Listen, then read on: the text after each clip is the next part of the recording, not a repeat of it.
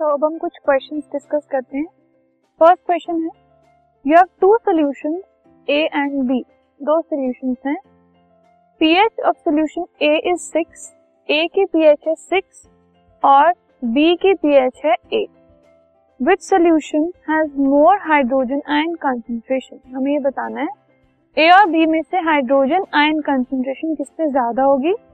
और इनमें से एसिडिक और बेसिक कौन सा ठीक है?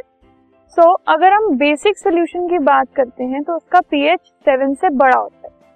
न्यूट्रल सोल्यूशन पीएच सेवन के जितना होता है मतलब इक्वल टू सेवन और एसिडिक सोल्यूशन में पीएच जो होता है वो सेवन से छोटा होता है। तो ए और बी में अगर आप देखो क्योंकि ए का पीएच सिक्स है जो कि सेवन से छोटा है तो ये एसिडिक सोल्यूशन हो गया। और एसिडिक सोल्यूशन जो होते हैं उनमें ज़्यादा हाइड्रोजन आयन कंसेंट्रेशन भी होती है।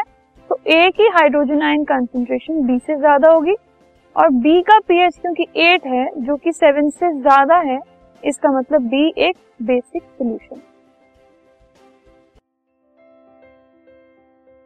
this podcast is brought you by Hubhopper Shiksha Abhiyan अगर आपको ये पॉडकास्ट पसंद आया तो प्लीज़ लाइक शेयर और सब्सक्राइब करें और वीडियो क्लासेस के लिए शिक्षा अभियान के यूट्यूब चैनल पर जाएँ।